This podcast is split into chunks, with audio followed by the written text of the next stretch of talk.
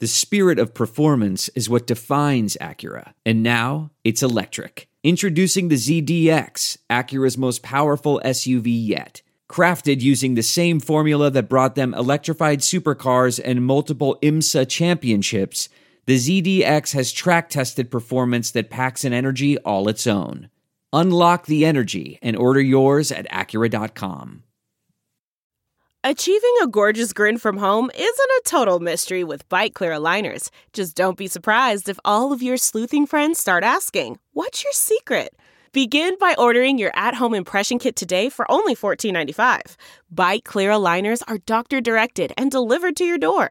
Treatment costs thousands less than braces. Plus, they offer flexible financing, accept eligible insurance, and you can pay with your HSA FSA. Get 80% off your impression kit when you use code WONDERY at Byte.com. That's B-Y-T-E dot com. Start your confidence journey today with Byte.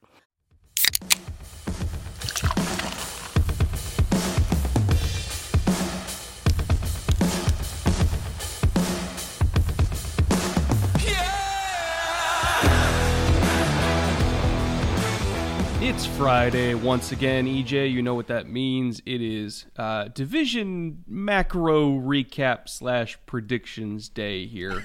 Uh, wrapping up the AFC East. Uh, kind of a an overall very high level view of the division for people that maybe didn't have the time or the desire to go through four ish hours of content, deep diving through every single team individually. If you just want to show up for the wrap ups every Friday, uh, well, this is for you. This is where we kind of, again, take more of a high level macro look at 2021 results, notable free agency additions, notable rookies. We do some predictions for MVP of the division, offensive player of the year of the division, defense player of the year, rookies, coach of the year, all that kind of stuff, and obviously pick division winner too. Uh, just kind of giving a little primer here for what to expect from the AFC East in 2022. But before we get to all that, EJ, my wonderful co-host, how you doing? What are you drinking tonight? I'm good. I'm hanging in. We're rolling through. It's a great division to talk about. It's a fun division because it's um, there's a renewed competition in this division. Uh, that's you know since Brady left, things are different. It's a little bit more equal. So we'll have lots to talk about and a lot of ton of fun rookies in this division as well. That some really strong drafts. So I am drinking seltzer because this is. Uh, pod numero uno that we're recording tonight, but not the only one. So uh, I'm going to stay on task. What do you have? Uh, I have four cups of black coffee at six o'clock at night because we are rolling tonight. We got to catch up on recording, so Yep. uh, I can't can't risk the good stuff putting me to sleep. I am straight coffee this evening. Uh, let's get to the 2021 recap, shall we? Again, a little bit of a lighter recap. If you want more in depth for each team, go watch those individual episodes. Division winner last year, Buffalo. They were the best team in the division.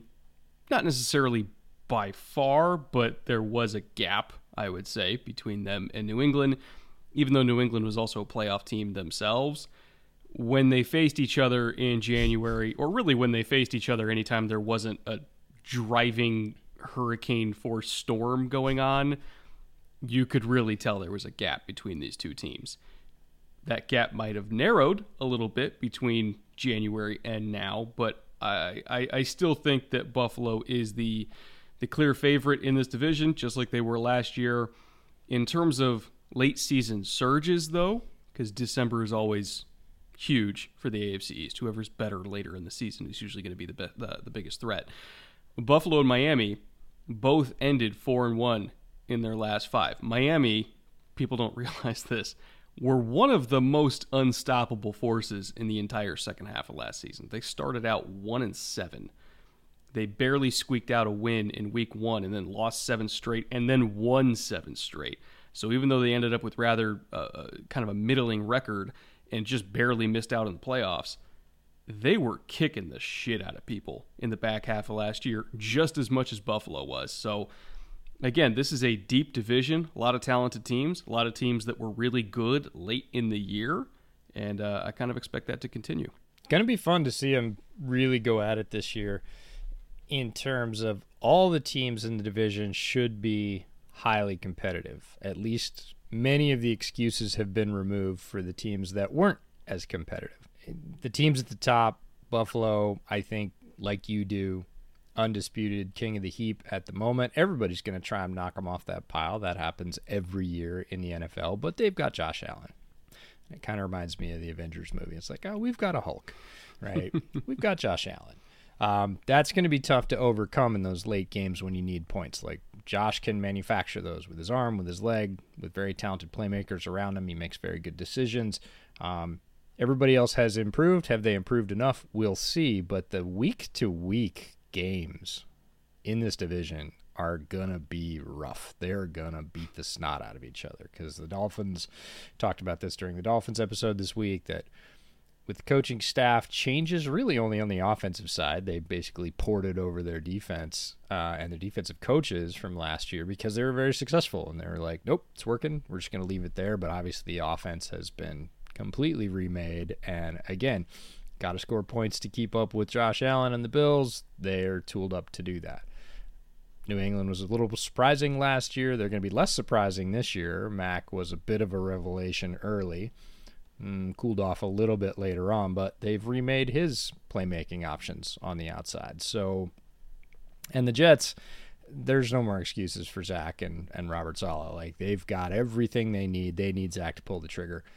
So it's going to be fascinating to see who hits the ground running, uh, who continues their hot streaks from last year, and where all these players, we're going to talk about free agency and, and the draft sort of just in a broad overview right now, where all the new additions really sort of bring extra heat.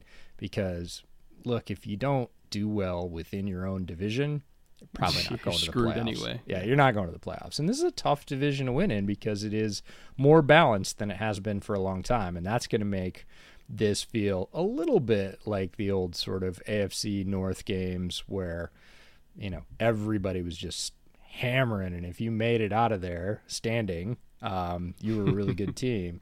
And the AFC East is starting to feel like that a little bit. Yeah, there's no bad teams. Well, theoretically. On paper. On paper, no bad team. No bad rosters. How about that? Yeah. Let's put it that way. Uh, and speaking of those rosters, Let's get to uh, notable free agency additions for each team. Again, this is a high level run through. If you want really in depth talk for these free agency classes, you can go to the individual team episodes. But we want to point out uh, for people that, that haven't seen those episodes, and you just want to catch up on who these guys added. Per team, we're looking at for the Jets on offense, Laken Tomlinson to be their new starting left guard, one of the best left guards in the league.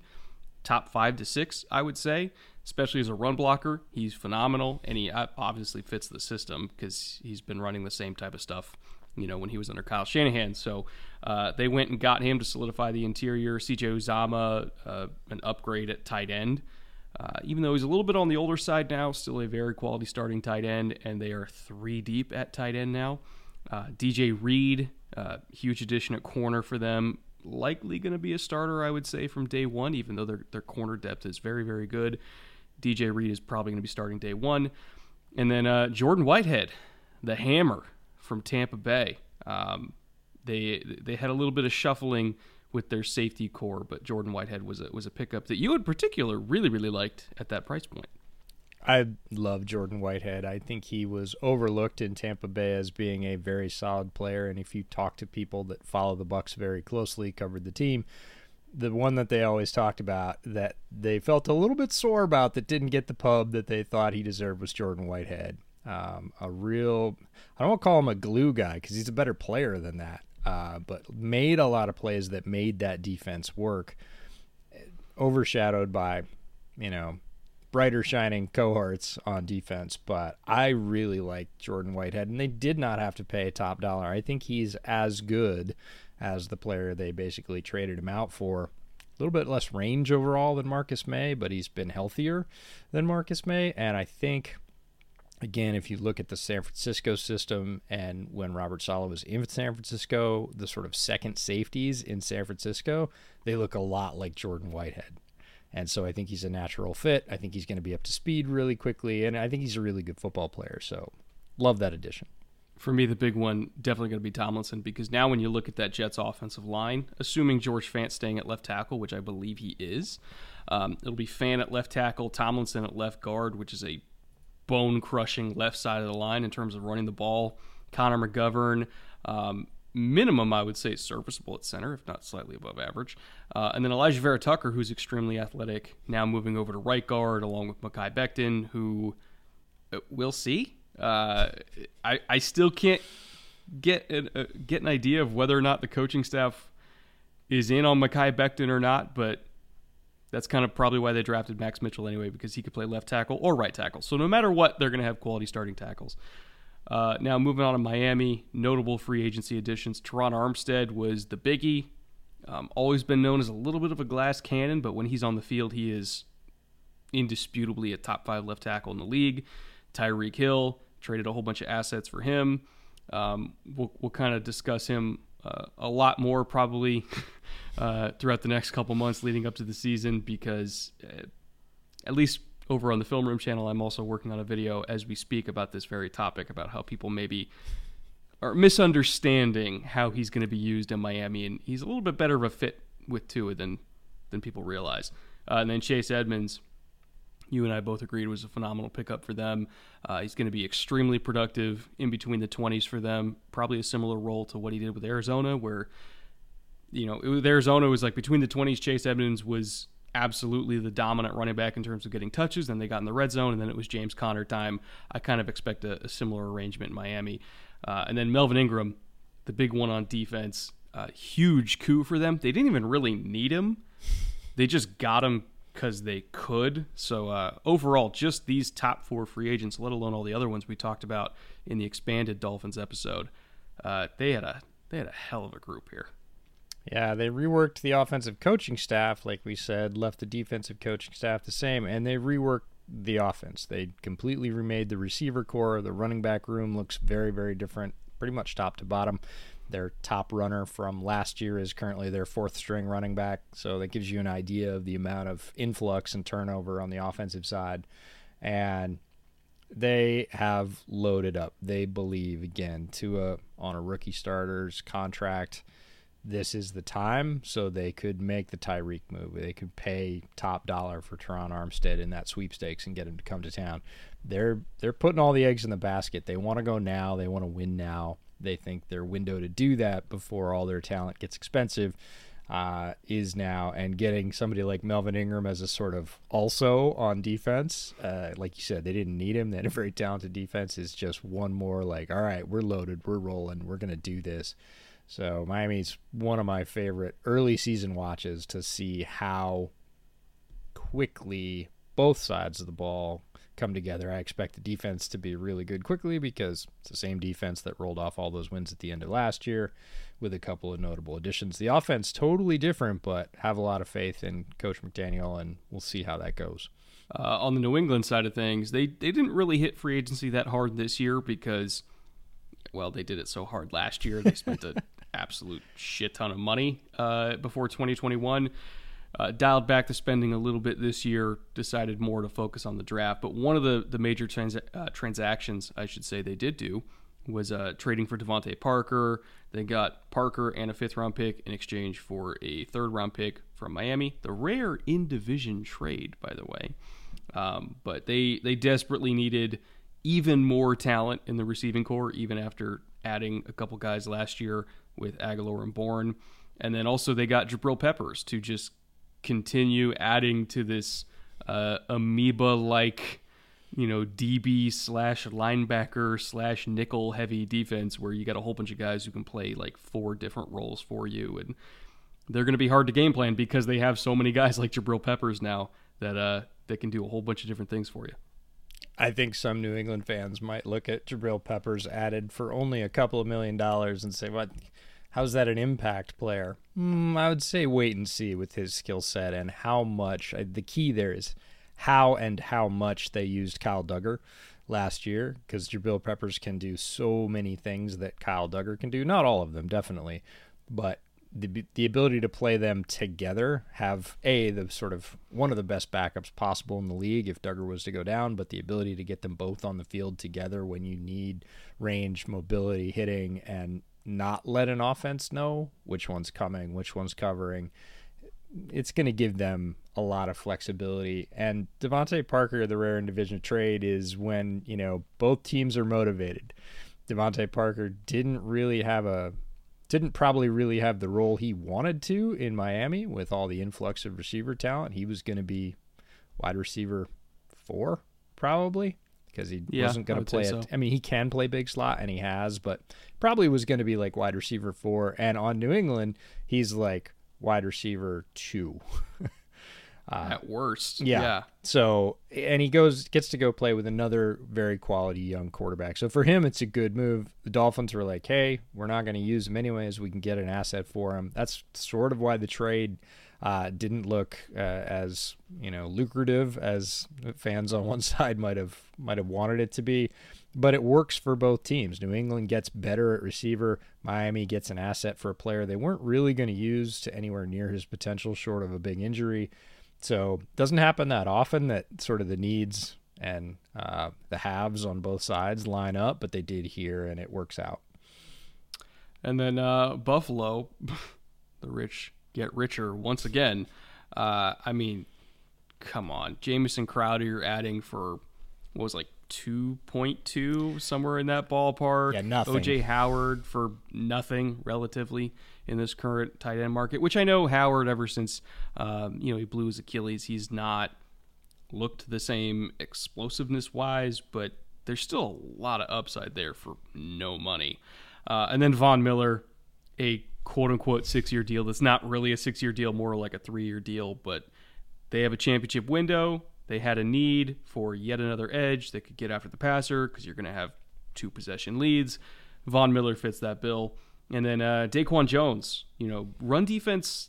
uh, I don't want to say it's been um, it's been a need for them the last couple years because when you look at like EPA and all that kind of stuff, like it's very good run defense, but it wasn't because of their defensive tackles.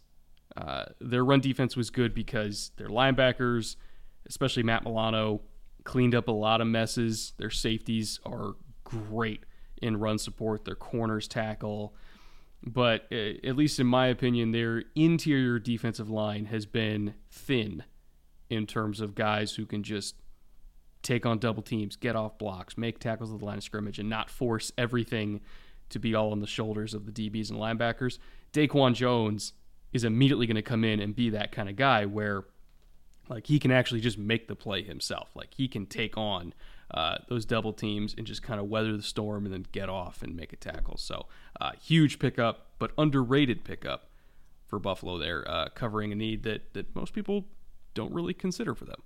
That team on paper, we talked about it in yesterday's episode, is just scary to look at. Again, from a roster standpoint, um, we know they play well together and they play well down the stretch, which is very dangerous in this division. But if you just look position for position, especially on the defense, there's not a hole, right? There, no, yeah, there is every starter is average most starters are above average average at worst is what i'm trying to say even the starters that we look at and go ah they're not my favorite like they're still probably a slightly above average starter there's no like oh that's where they saved their money right they, they've got that hole they're hiding that guy buffalo doesn't have that like they had one sort of hole at outside corner and they used their top draft pick on it so they're really loaded up on the defensive side of the ball. On the offensive side of the ball, they've got very good line. They've got Josh Allen. They bring their center and Mitch Morse back. They receive, you know, they they keep Stefon Diggs in house. There was definitely a little bit of worry when the ripple of wide receiver movement started. Everybody kind of looked at Stefon Diggs went, "No, no, no, we'll give you a lot of money. Don't go anywhere. We need you because he is their alpha option in that offense." But you know, the tight ends are good. Dawson Knox had a breakout season last year. They added another running back. Like they just they don't. It's just waves on waves. We were talking about. It's a little bit like Alabama, right? You got five stars backing up five stars. Uh, the Bills roster at the top level is as good as just about any team in the league, and their quarterbacking is better. So in the modern NFL, that'll that'll win you a lot of games. We're driven by the search for better, but when it comes to hiring, the best way to search for a candidate isn't to search at all. Don't search. Match with Indeed. Leveraging over 140 million qualifications and preferences every day, Indeed's matching engine is constantly learning from your preferences. So the more you use Indeed, the better it gets. And listeners of this show will get a $75 sponsored job credit to get your jobs more visibility at Indeed.com slash match. Just go to Indeed.com slash match right now and support our show by saying you heard about Indeed on this podcast. Indeed.com slash match. Terms and conditions apply. Need to hire? You need Indeed. Now, the one thing that all these teams have in common, at least in my opinion, they all had extremely different sizes of draft classes, but they all had great draft classes. And I'm including UDFAs in there too. If we're just talking about rookie hauls in general, they all absolutely murdered it. Yeah, this division, in terms of the amount of rookie talent that I'm sort of excited to watch, the concentration in the AFC East is really strong. Um, we'll start with the Jets uh, because the Jets had a ton of high picks, and usually teams that um, I'll say oftentimes teams that have a number of high picks don't often come out, you know, three years later looking very good from that. Maybe one of the two first rounders is good, but the second one was a dog. Sometimes both are a dog. I have trouble believing that's going to be the case with this Jets haul. On offense, they come away with Garrett Wilson to fill their big need at wide receiver out of Ohio State, and then they get Breece Hall. Uh, did they need Breece Hall? Probably, arguably, the no. top one of the top two running backs in this draft. They didn't need him. No. Uh, does he look really good behind that massive offensive line, especially bringing in Laken Tomlinson?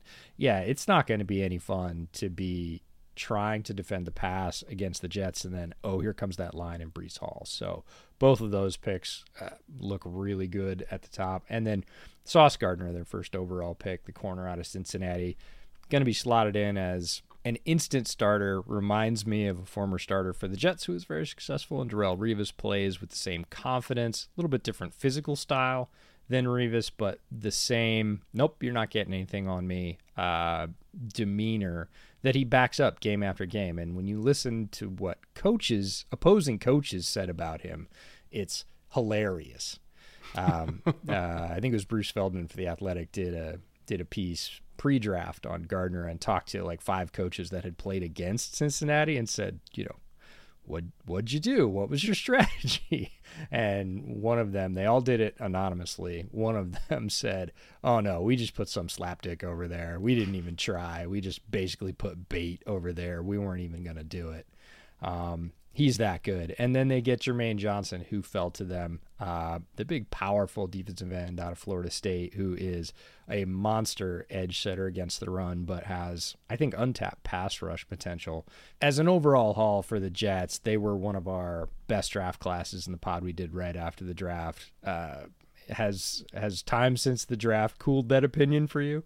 God no, no. Like it's it's just looked better ever because you know as we go through as we do this series and we're looking at every single draft class every single time i come back to the jets and i'm like jesus. Get out. You're they got like... all, they got all these guys. Uh...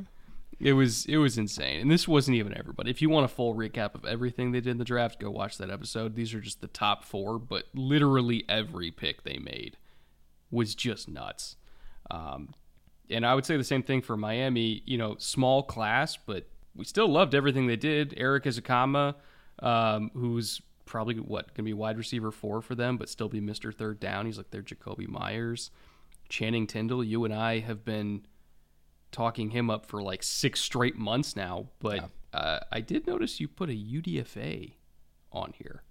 I did. It's rare. I don't typically do that, but there's. I'll tell you my reasoning. When was the last time San Francisco didn't play their fourth running back in a season? Under Kyle Shanahan, I think they've used at least five like every year. Every year. And so Mike McDaniel comes from the San Francisco system. He completely remade the running back room. Yes, we like Chase Edmonds. Yes, we see Sony Michel's role in that offense as well. Zaquandre White is like right now RB five arguably, and you'd say that guy's not even going to make the. He's going to be a practice squatter. He might be, but not for the whole year because the chances that somebody gets nicked up and they want to go with next guy up, hot hand, whatever it is throughout the season. I'm not wishing any injuries on the Dolphins, but Zaquandre White extremely explosive running back and a perfect fit for this system. We said if he was going to go anywhere, we talked about in pre draft that San Francisco would be the ideal spot. Well, the coaching staff at San Francisco split, half of it's in Miami, and he ends up there. It's a perfect spot for a player with really untapped skills. So I threw him in there because I've just got that little hair on the back of my neck standing up that says, man, he's going to pop. They're going to give him an opportunity. He's going to have one of those 85 yard games in his, you know, debut with like seven touches. And they're going to be like, huh, maybe we should keep giving him some touches. So it's rare that I put a UDFA in there, but Zaquandre White makes the list. Miami overall, very small draft class, but what they did with UDFA is to sort of bolster it. Uh, if you're considering that as their total class, their front office did a great job putting more talent on that roster. New England did the same thing. Uh, a lot of people sort of raised their eyebrows at the Cole Strange pick. Uh, we talked that up in the episode this week. If you if you need the full justification, either watch the film room episode that Brett did on it, or watch our our full episode of New England from earlier in the week. Cole Strange makes a ton of sense for New England and what they are and what we think they're going to do. Uh, Tyquan Thornton, receiver we got to see at the Shrine Bowl, super fast out of Baylor, hyper competitive with the ball in the air. He's going to be their deep guy in this offense and, you know, legitimate 4-2, 4-3 guy. He's he's going to take the top off and you're going to see some some splash plays for him. Don't expect like massive production, but he he's going to open some eyes, score some long touchdowns, which has been an element of the New England offense that hasn't been well served for the last couple of years.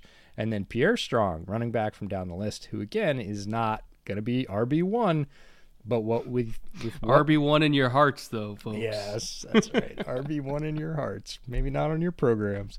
Uh, Pierre Strong, great outside zone runner, great one cut and go runner, massively productive at South Dakota State, and we both think the Patriots are going to integrate more of that into their game. So the Cole Strange pick was like, huh, and then when they picked Pierre Strong, it was like, oh, okay, that makes a ton more sense, which is why I include Pierre Strong.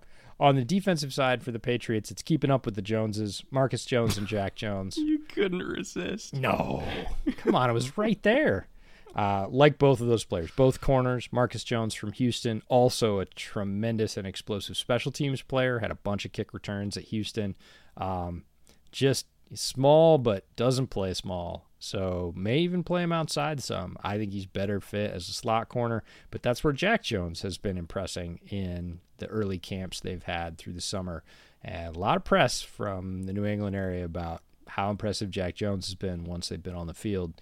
So those guys are going to make contributions. Um, not a ton of other defensive highlights, but overall, how do you think the draft sets the Patriots up in a competitive division? Offensively, uh, they are so much more explosive this year than they were last year. Like it's not even. Like speed from top to bottom at receiver, at running back, at offensive line.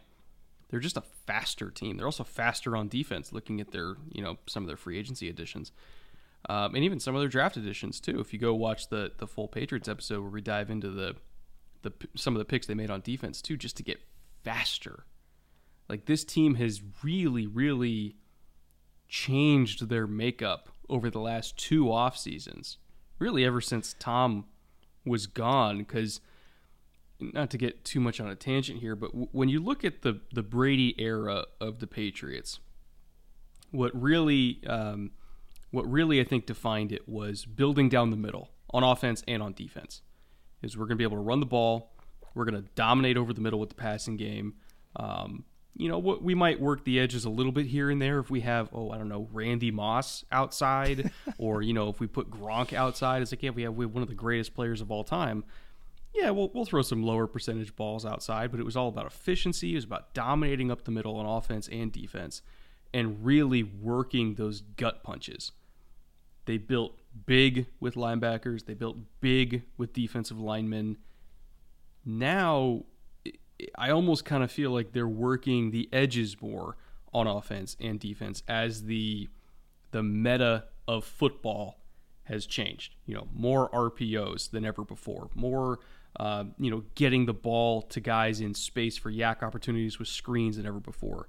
A lot of outside zone all over the league. A lot of a lot of toss all over the league. A lot of sweeps and tap passes all over the league.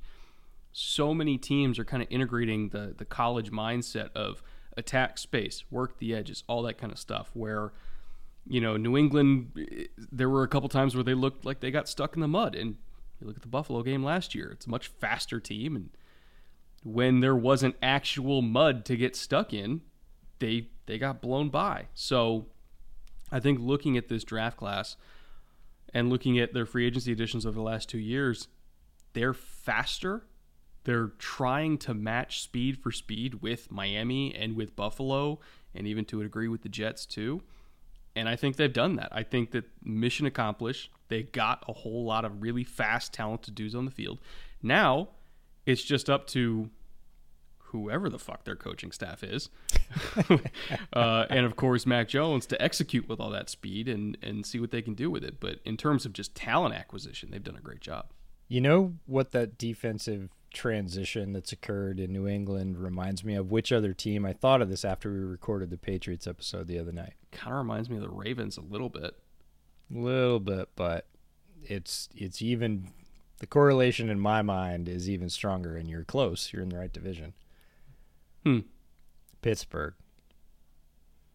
Oh, I could see that too because they When- also used to be that like rough and tumble up the middle type team. Right, and their Yeah. linebackers were massive, and they played that. You know, they had a type. You knew it was coming in the draft. You you know, you saw that 260 pound OLB, and you're like, nah, that's a, that's a Steeler, that's a Raven, right? And then they went, mm, and they did it. You know, to their credit, four or five years before Bill did it. Right, different division, but Tomlin reacted, and that I have friends that are hardcore Steelers fans, and they're like, "No, it's shifted. Look at their defense. It's not that way anymore. It's fast. It's small. They've got speed at linebacker now. It's not girth, right? They've gotten faster, and they're smaller too. But that's that's the way they're shifting, and we talked about that with New England the other day. I said they're they're following that Tomlin model from four or five years ago when the real shift happened to we're going to downsize and we're going to get fast. And yeah, they've they've completed that on both. Well, not completed. They've they've made a lot of good progress on that on both sides of the ball. So it's going to be a different looking team. Um, I think it needs to be, and that's that's exciting stuff. Gets us to Buffalo on offense. Yeah, they added some more speed too. James Cook at running back, and Khalil Shakir, uh, who we talked about at length in the Bills epi- episode, the receiver out of Boise State, also a special teamer. Probably get some more opportunities there again, both players they didn't really need, both players they took with roles in mind. Fascinated to see how Ken Dorsey rolls both of those players in because they're different than the players they have on the roster. Uh, to an extent, I think James Cook is probably more different than any of the running backs. Khalil Shakir shares some things with some of the other smaller receivers on that roster, but um, again, just more toys for them to play with, like they needed it. Um, and then on defense, Kaiir Elam, they had one hole on defense. It was outside corner across from Tre White, and they were like, "Hey, pick 22, great, let's go get this." You know, very solid, very smart corner out of Florida, uh, who is ultra aggressive at the catch point, and he's going to fit right in with our secondary, our you know NFL best pair of safeties, Trey White, and you you need a guy that's pretty confident and pretty solid to come in and play well in that situation, and I think Kaiir Elam's got a good shot at that. One of the golden rules of DB play is it's okay to lose early as long as you can still win late. And Elam won late a lot. Now he lost early a lot because there's a lot of great receivers in the SEC, and um, I do think that he had some technical issues to clean up in terms of uh, press technique. But he's so gifted and so tenacious that usually by the time the ball got there, he still had a hand in there anyway. So if he can just clean up the early phase stuff so that he doesn't have to, you know, kind of play from behind sometimes, uh, he's gonna be he's gonna be a good one. And the Bills coaching staff is excellent, so I I, I trust them to to get that out of him. Plus, he's just a really smart, hardworking kid. You know, we, we mentioned it yesterday. You know the the, the the clip of him in the interview with Buffalo where he's got like binders full of notes about how to attack certain things and where he wants to get better and you know how he thinks he can be used like that's a, that's a pros pro like you can tell he had a father and an uncle that played in the league that got him ready of like, hey, it's not just about talent. Everybody's talented. It's do you take the best notes on Tuesday so you can play the best game on Sunday? I think he took that to heart. And uh, if you already have that part of football down before you even get in the league, you're probably going to hit the ground running. So I'm I'm very very high on Elam there. Now in terms of storylines or elevator pitches or you know one big narrative thread per team, this is just kind of again overarching themes that we're looking for each team this season, or maybe just overarching questions that we, we want them to answer. We have one per team. We'll start top to bottom. We'll go in the reverse order this time. Start with Buffalo. This is if there was ever a time for Buffalo to get over the hill. And they've been at the crest of many hills over their franchise's history, going back decades. If there was ever a time for them to finish the job and have a Super Bowl parade through Buffalo, it's now. This is the team. They have, I'm not afraid to say it, the most talented quarterback they've ever had in their franchise's history. Uh, I love Jim Kelly, love you to death, but Josh is different. Josh is an alien. He's got just as much talent around him now as Jim ever had, and he had some Hall of Famers with him. They have just as talented a defense as those Bills teams in the 90s had. This is it. This is the moment. And th- there's literally no excuse. If they don't make a serious push, and I don't want to like say, oh, it's Super Bowl or bust, but it literally is. It feels like that to me. If you're to do it, do it now. I think that's completely fair. I I don't think anybody in Buffalo feels any differently from the coaching staff to the players to the, you know, butcher shop on the corner. They all get it, right? That this is, if there's a time, this is the time. They have what every franchise in the NFL wants. They have a super weapon at quarterback that can bring them from behind anytime he wants to, pretty much. They've surrounded him with a ton of talent. They haven't just said, okay, ride, Josh, we'll surround you with a bunch of nobodies. It's your it's your gig. No, they've They've built an incredibly solid roster along a very sort of central and guiding set of principles that is shared between front office and the coaching staff, and that's that's cool to see from a team building perspective. That much unison, that much um, sameness of purpose. My biggest question with them along there is can Dorsey be as adaptable as Daboll was? because that was Daboll's major strength is the Bills would start to sputter a little bit or have a game where it was really close or they maybe even lost a close one and he would come out the next week with a ton of adjustments that were just for that team. He is the antithesis of a coach that says, "Nope, we're just going to play Bills football and make them adapt to us." Uh-uh, he adapted every week like he had something different, different wrinkles, different plays. He was very well prepared, and so was the offense, and that won them a lot of games right there.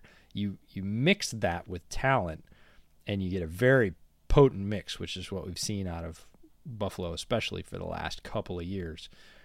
Can Dorsey have that level of adaptability to keep them rolling when they start to like every offense? I don't care what kind of sports team you're on baseball, football, whatever. Every offense gets stale, right? Everybody goes through a little bit of a slump. And can the players and the coaches work through that and get back to playing at a very high level?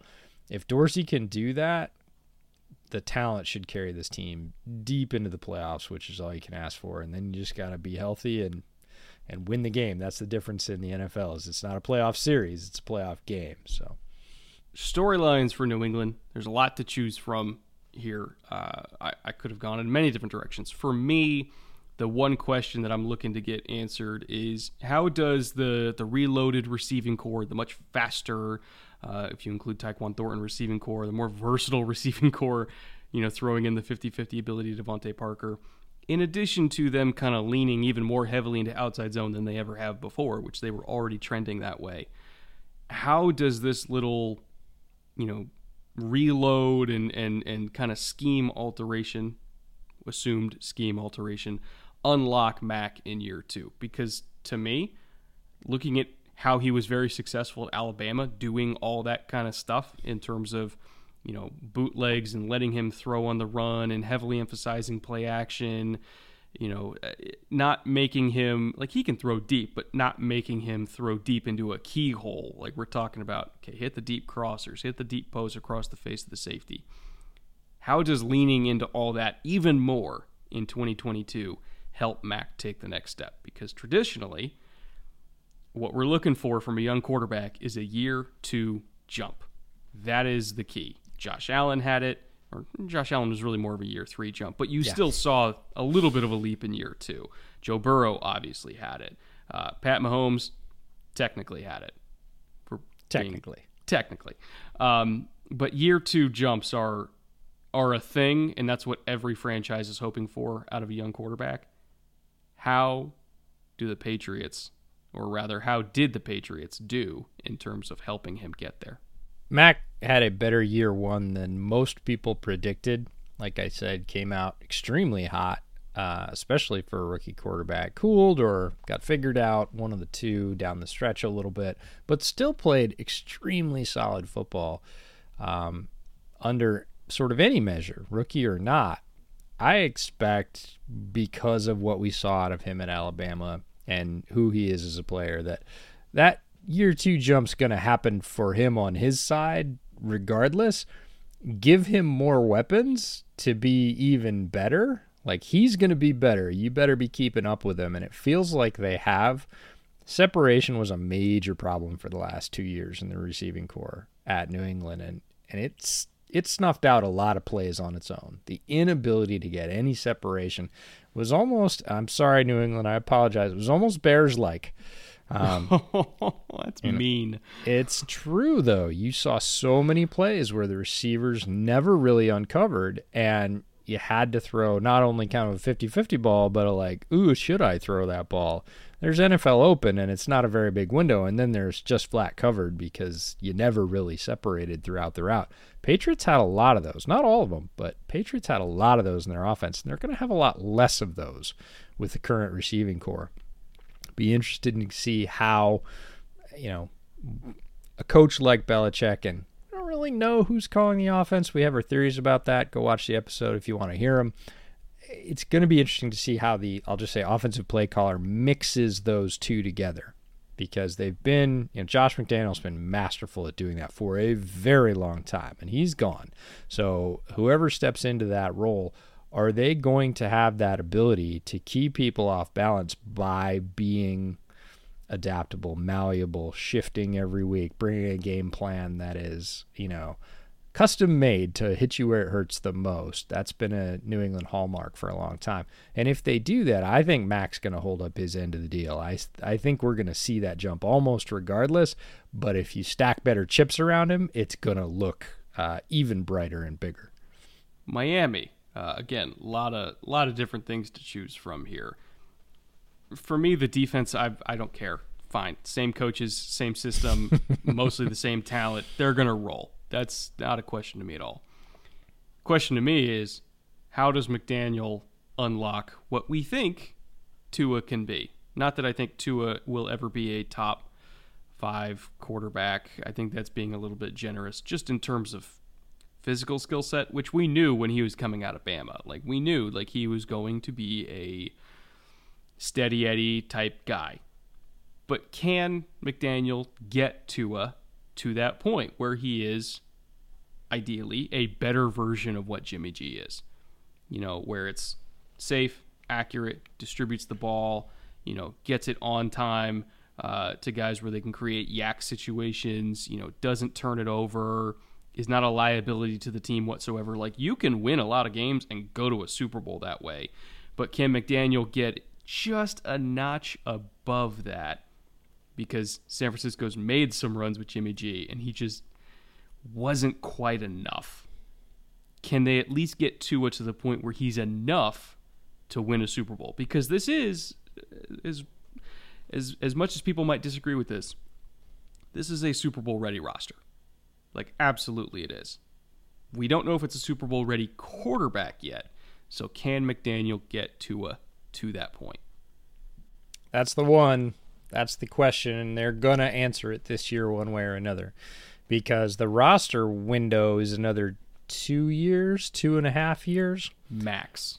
Right. max. Yeah. But it's not going away next year. This isn't a balloon payment that's coming due at the end of this season.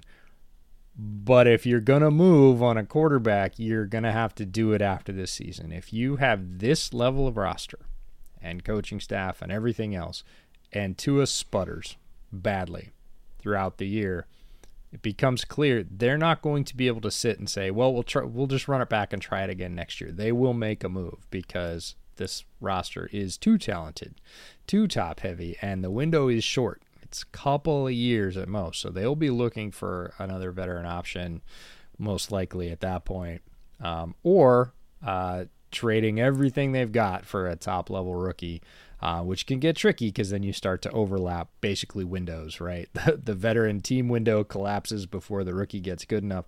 We'll see, but we both think that Tua can do that and is a little bit more than Jimmy G. He's got a little bit more wiggle when he runs. Um, he makes he can make as good decisions as Jimmy G, a little bit more accuracy, I would say a little bit less arm, but he can fill in around the edges. Very, you know, tough guy, smart guy, good leader, uh, but this is it. It's put up or shut up time. He has one of the most talented wide receiving corps in the NFL. He's got one of the most creative run games in the NFL at his disposal. He's got a lights out defense that you let off with. Like, what's left? And the answer is you got to do it. You just got to do it. You got to score the points. You got to win the games. That's it. And this is sort of brass tacks in terms of a season because if that doesn't work, if it becomes clear that he's not the trigger that's going to take them to the Super Bowl, they'll move in the offseason. Now, the Jets question is kind of a hybrid of both of those, in that we're looking for the year two jump, just like we are with Mac Jones with the Patriots. Yeah.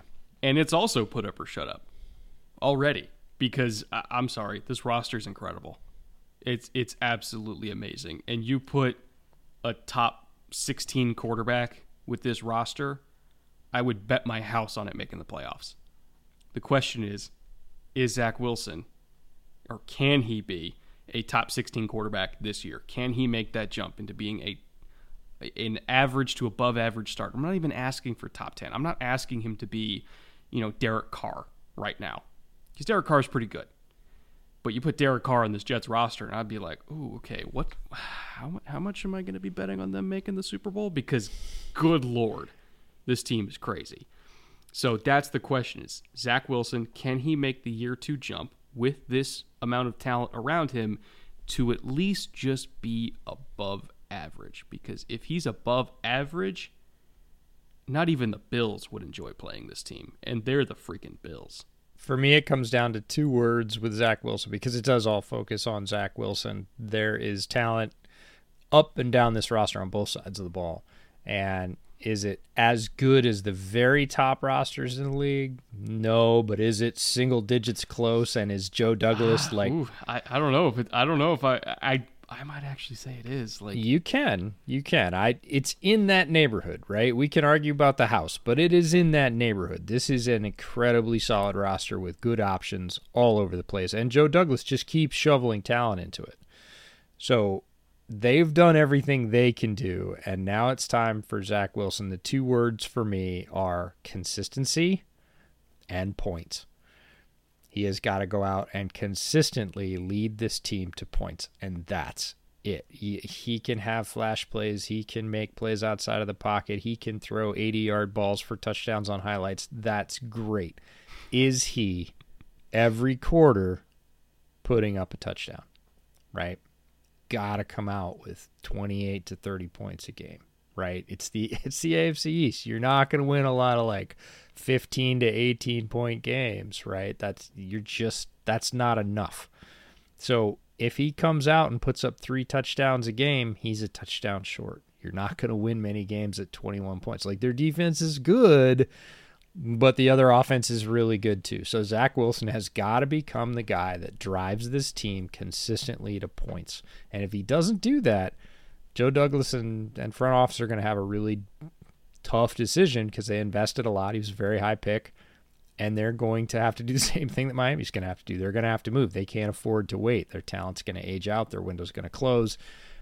If they're going to do it again, it's going to probably be after the season. I know that sounds extremely harsh after, you know, two seasons.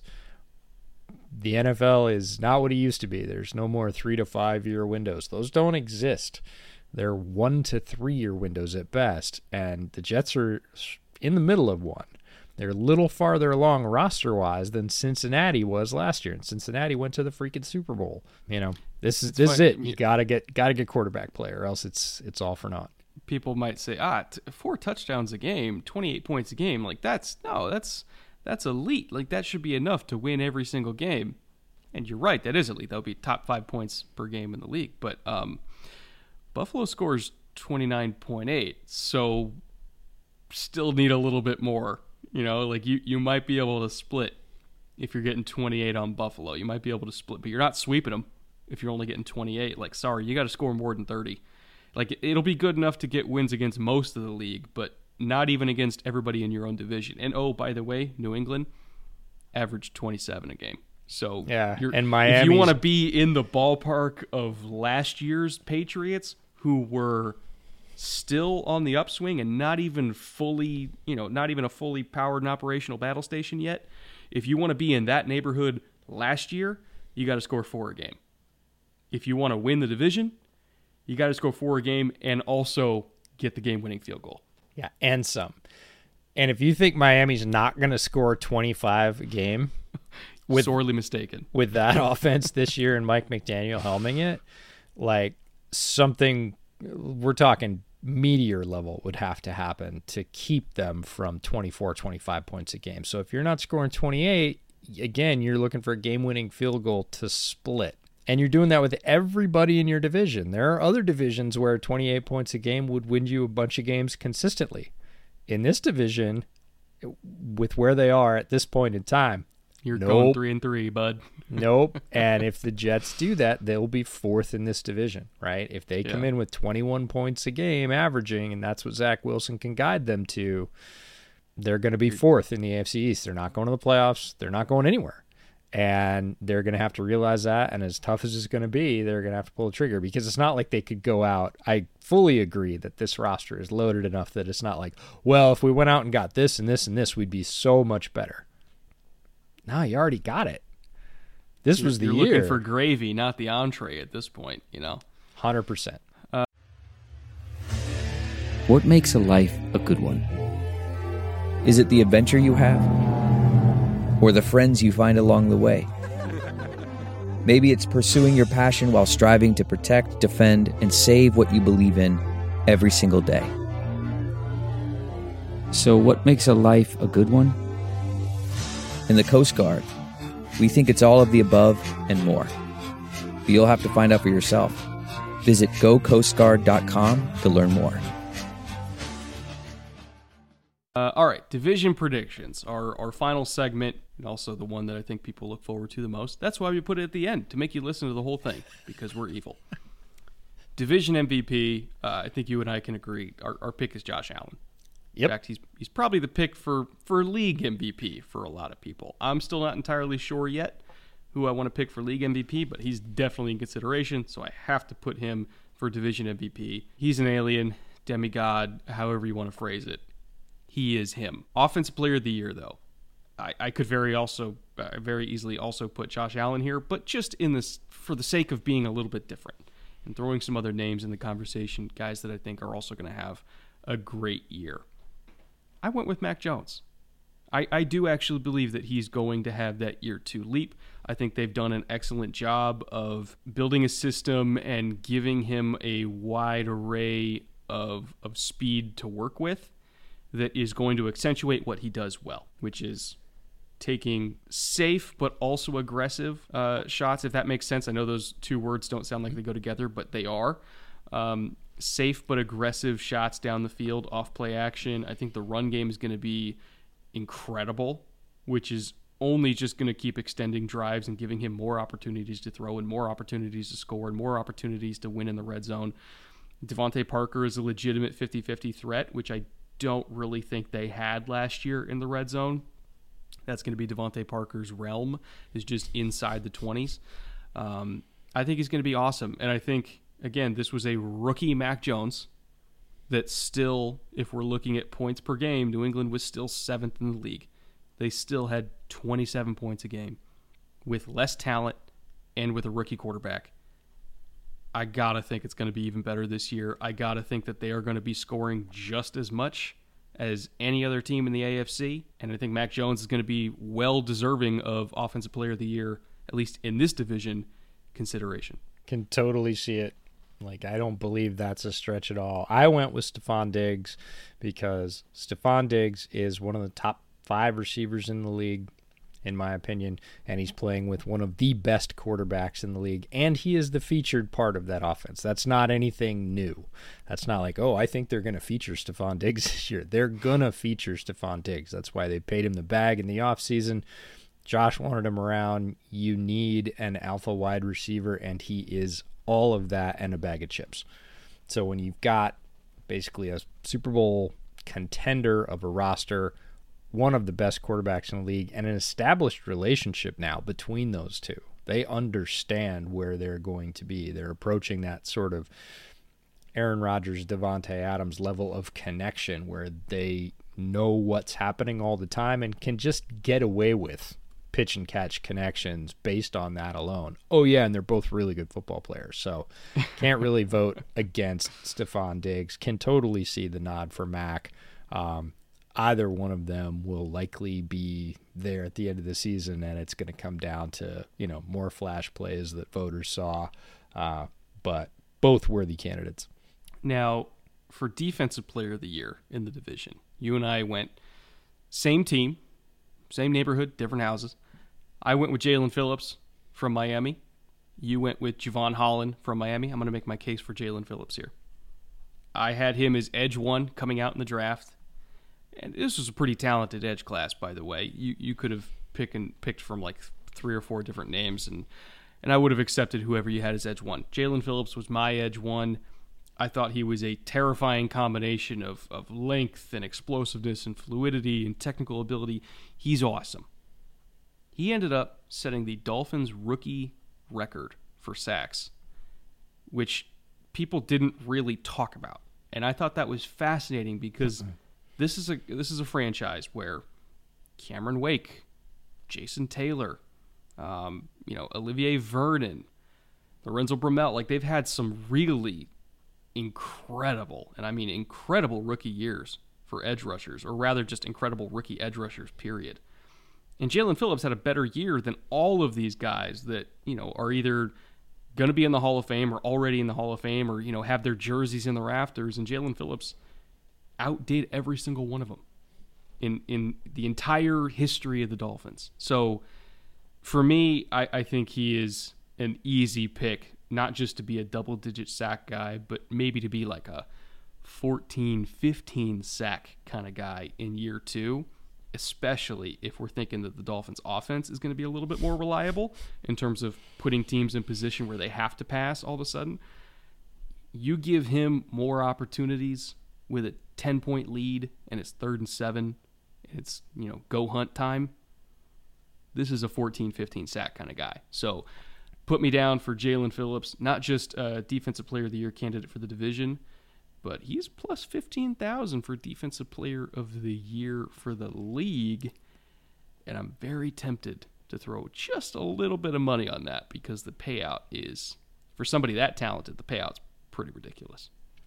Yeah, I wouldn't. I wouldn't worry about doing that. Um, it would be, it would be all right because if he ascends, if he continues to ascend, and he already ascended, as you said, he set the rookie rookie sack record for the Dolphins. But if he continues to play that well, and has a few highlight plays, listeners might be saying, "Why do you keep saying that?" Because it matters, right?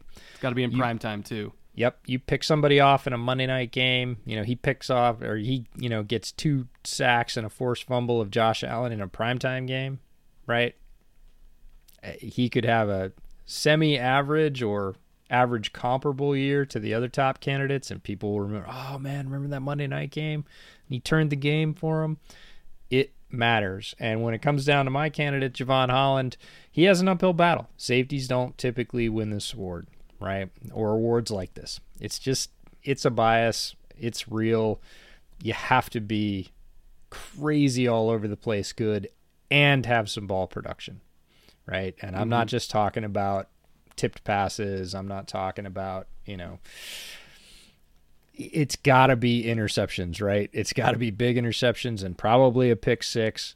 Uh, Jevon Holland can also get sacks, which is fun in that Miami defense, and they've shown the willingness to bring him up and you know bring rushers from all over the place. And he is a talented rusher as a safety. I know that sounds weird, but um, not every safety can do that. Jamal Adams is another one that's great at rushing the passer from the safety spot.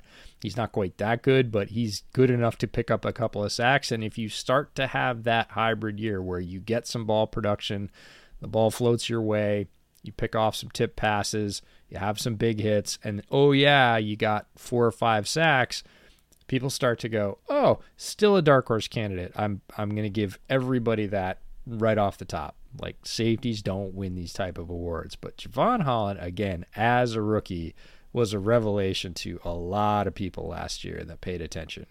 He, on a very good, very talented Dolphins defense, played a leading role and was impactful from early on and had a lot of people, even vets, going, hmm, that one, you got something there. That guy can play. So the potential's there. The ball's got to roll the right way. The game situations have to roll the right way. But he's got the talent to be all over the field, sideline to sideline, sacking the quarterback, picking off a deep pass from play to play. With that kind of versatility and that kind of talent, if he gets the opportunity, it could happen. Also, I'm pretty sure that he was tied for most uh, bootleg shot of the week nominations last season, which for for a DB is pretty impressive. Not gonna lie. Totally unrelated fact. I, I cannot confirm or deny whether or not that had any weight in the voting process. uh, offensive rookie of the year. You and I, again, uh, same neighborhood, different houses. We're both going with Jets rookies here. You've got Breece Hall, running back extraordinaire. Uh, I've got Garrett Wilson, who might be, and I emphasize the term might, be the number one receiver for the Jets this year. They have a lot of dudes. Corey Davis there. Uh, Elijah Moore is there. Braxton Berrios is the slot. I'm not saying he's the number one, but he's still going to get a lot of catches. Um, Denzel Mims, I'm never going to give up on, just out of spite. So sure. there's a lot of competition for catches there.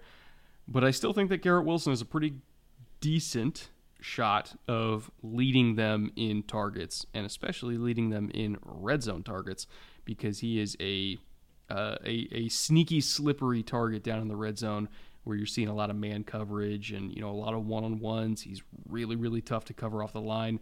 Um, I think that that he's got a pretty good shot of leading them in uh, in touchdown receptions. And as long as Zach Wilson is taking that year two leap that I think he he will, I think Garrett Wilson's going to be the most productive rookie receiver in this division, and therefore my offensive rookie of the year.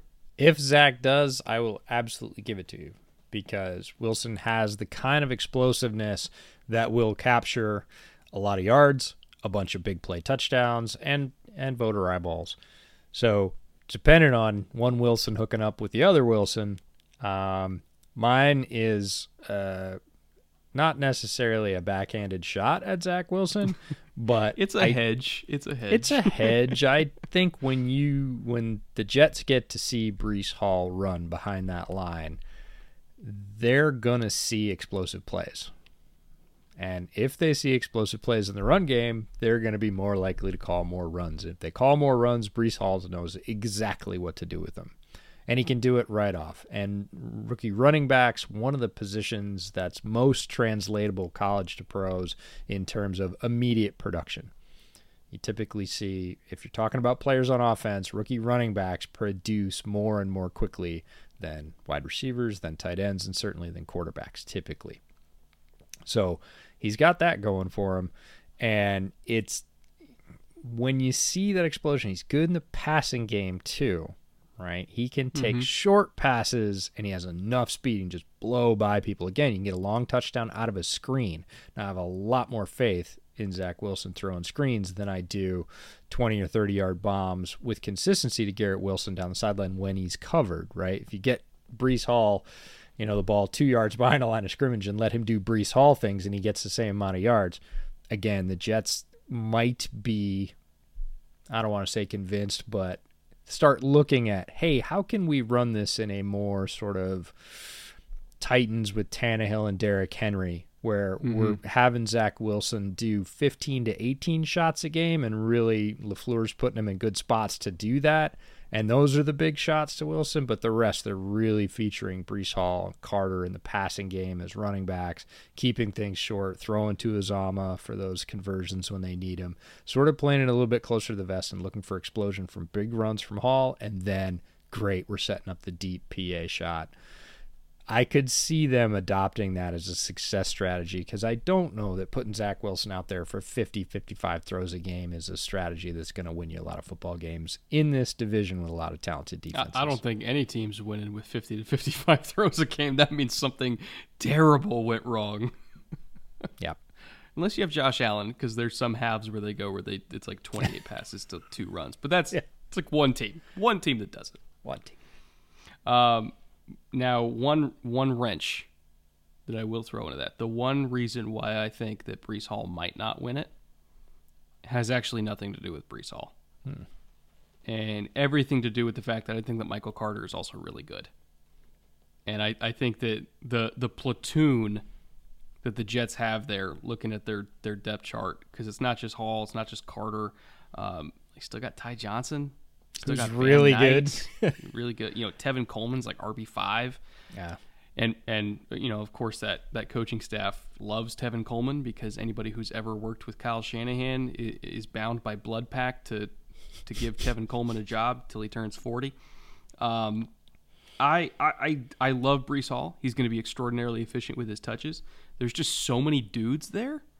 You know, very similar to Miami, where it's like I don't know how many touches any of them are going to get. Like it's hard for me to to figure out what to do in fantasy because I there's five guys and they're all going to get touches. Yep. I don't know, but that's like the one reason where I might lean away from Breece, just because oh no, there's too much talent. It's not even a real reason. It's more of just a embarrassment of riches. Uh, defensive rookie of the year. Let's just keep it with the Jets, shall we?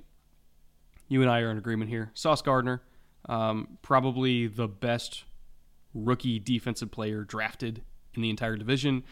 Day one starter, monster grade from both of us. Um, you've compared him to Darrelle Revis, which is about as lofty a comparison as you can possibly give to any corner. Were it not for the existence of one Derek Stingley, he would have easily, and I mean easily, been my CB1 as well, but it's really more of a 1A, 1B situation. Like Sauce is Sauce is that dude, and um, I think if if anybody else won defensive rookie of the year over him, it wouldn't be because Sauce didn't take to the league quickly. It would just be because there's somebody else who had an absolutely insane batshit year. Could happen. The most surprising thing to me would be is if Sauce played poorly Yeah, because I've never seen it. ever. Right? Literally, his ever. last Yeah. two years in college were pretty much absolute lockdown shows. He just doesn't play badly, so I don't expect him to play badly just because the people are bigger and faster. I mean, he's played against a lot of these receivers that he's going to see in the league, and he shut down almost all of them pretty much completely. Like that's the level of dominance we're talking about. So if he came in and had kind of a middling rookie year where people were throwing at him a lot and getting away with it, and look, if that happens in the NFL, they'll keep doing it. They're not afraid to throw at a rookie corner. If he can't buck up and, you know, get some ball production and shut their offense down, they're just going to do it until he can. I'd be really surprised after about a third of the season if there's a high volume of targets going to his side. And and that's the thing is like there's so many great corners on that Jets roster now that inevitably he will get targets, but I just don't think they're going to do much because it's Yeah, they're him, not gonna it's pay DJ off. Reed, it's the other Michael Carter, by the way, because there's two great Mm-hmm. young Michael Carters in this Jets roster. Um, you know, Bryce Hall is CB four. Like it- he's Not gonna to me. have to get targets. not to you, uh, not to not to people that love Holland College, like all of us did, but. Um, you know, th- he's gonna get targets just because there's very few places to throw the ball. Oh, they're gonna just- try it for sure. They're absolutely going to try it, but I bet it's not going to go well for them. And there's gonna eventually I, this is just a vision that flashed into my head when this signing was first made and when the pick was first made where i'm like i can almost guarantee that at some point in the season you know sauce is going to be bailing deep and he's going to be bailing deep and bailing deep and bailing deep, and he's going to be shutting down all these fades because that's what he does. He gets eyes of the ball, he feels for the receiver. You know, you take a shot, he uses his length, breaks it up. Eventually, defenses are going to start attacking that with like digs off speed cuts and all that kind of stuff, and they're going to punish all these zone looks. And Jordan Whitehead is going to fucking detonate someone and it's going to be completely baited where Sauce is just okay I'm doing my job I'm rolling deep and then receiver's going to you know do a side adjust conversion speed cut it inside Whitehead's going to be like cool been waiting 4 games for this and it's to hurt like I, there's to be a shot of the week from Jordan Whitehead from that exact scenario and I can't wait because this secondary they all complement each other so much. Joyner, Ranger free, rangy free safety, can also play a little bit in the slot. Whitehead, massive hitter. Reed and Gardner, great outside corners. Carter, great nickel. Hall, if one of the outside guys go down, you know, Won't skip can absolutely step in there and play. You know, he might give up more catches than the other ones, but he's still going to make a lot of plays in the ball. I love it, man. This secondary, not to get too much I'm on a rant, but this secondary is just, it's gross, man. It's gross. and it's probably the second best secondary in the league or in the division yeah, well, in the league, yeah, a little rich, but in the division, yeah, behind, behind Buffalo. I don't know, Miami's pretty good too. Miami's really good. You have three great secondaries in this division, and and look, New England's is not chump change. Like it, this is it is hard to throw the ball, and it's not going to be fun to throw on the Jets. It's been more fun to throw on the Jets than anybody else in this division for a little bit, and with the addition of Sauce holding down one side of it. DJ Reed's underrated corner. He's going to play well too, and you know if he doesn't, Hall I think is also an underrated corner in my opinion. They're they're going to back it up, but they're going to see more throws than they think they are because they're going to try. They're going to go after Sauce because every rookie gets gets his shots to you know prove his mettle. He's going to knock a bunch of them away, and then he's going to pick a couple of them off because he's got good hands, and they're going to be like, ah, okay, let's be careful doing that now. Final category, also probably the least surprising category, division winner. You and I both have the Buffalo Bills. But as I alluded to in the top of the show, the gap is a lot narrower. A oh, lot narrower. And if something goes wrong, when we did the, the Buffalo episode yesterday, if something goes wrong and they get hurt, and I mean really banged up, Sure. This is still a team that could be like a nine or ten win team in a worst case scenario type thing, and the other teams in this division are all good enough to win eleven. You know, so it's it's not completely out of the realm of possibility that Buffalo is second or third in the division if they get into injury trouble. Typically they don't because their their training staff and their sports science program is one of the best in the NFL. If they get into injury trouble, it's possible that Miami or New England, you know, steps in there and wins this damn thing. Because the gap is not so big anymore that Buffalo is insulated from that happening to them. Like they have to be perfect. They really do. Or else they got a whole bunch of teams, not just in the division, but in the conference, knocking on the door to take them off the throne. Yeah, I would say New England's probably the most likely because they just know how to do it, right? They've changed the roster, but the coaching staff is, yes, changed as well, but they know how to do it, and they've got a quarterback who's playing well within their system. If the wheels were to fall off with Buffalo, and like you said, it wouldn't be one thing, they would have to fall all the way off. It's a very talented roster. Um, but if they stumble badly in the middle of the season, New England's going to be pushing them in December and not the other way around. And the other two are going to be nipping at their heels for any win they can pick up, and they'll pick some up. They've both improved as well. So the margins have gotten a lot smaller. I still think Buffalo's the top. I- wouldn't I wouldn't bet my house that they win the division because a stumble and, you know, New England playing strong football down the stretch would mean they could easily come in at the top of the division. That'll wrap it up. Uh, again, we keep thinking that the, the division wrap ups will be the short episodes. They end up being the long ones. Um, For but for some of them they might be. For this one, no way. Too many fun players, too many fun storylines, too close a division really to call in the early going. So lots of fun. We'll be back next week with NFC East starting off, uh, I think, with the Commanders. They finished fourth, and then we're rolling up through first. No, they didn't. Giants. Was it the Giants? Yeah, Joe Judge. The Giants were fourth. Okay. Uh, well, this was the we quit on Joe Judge show. They they ended up uh, six loss streak, zero and five. oh yeah, I forgot about that. Big See, this is why we do the the recaps. Big reminds slide. us of, of how terrible last year was for some teams. So Giants will be on Monday, then the Commanders, and then we wrap it up with um, with Dallas and Philly, and then we do the full once again, NFC East recap on Friday. So hope you guys join us for that. Uh, I'm sure the comment section will be nice and full of rage, as all things involving the NFC East are. And uh, yeah, until Monday, see you guys later. Take care.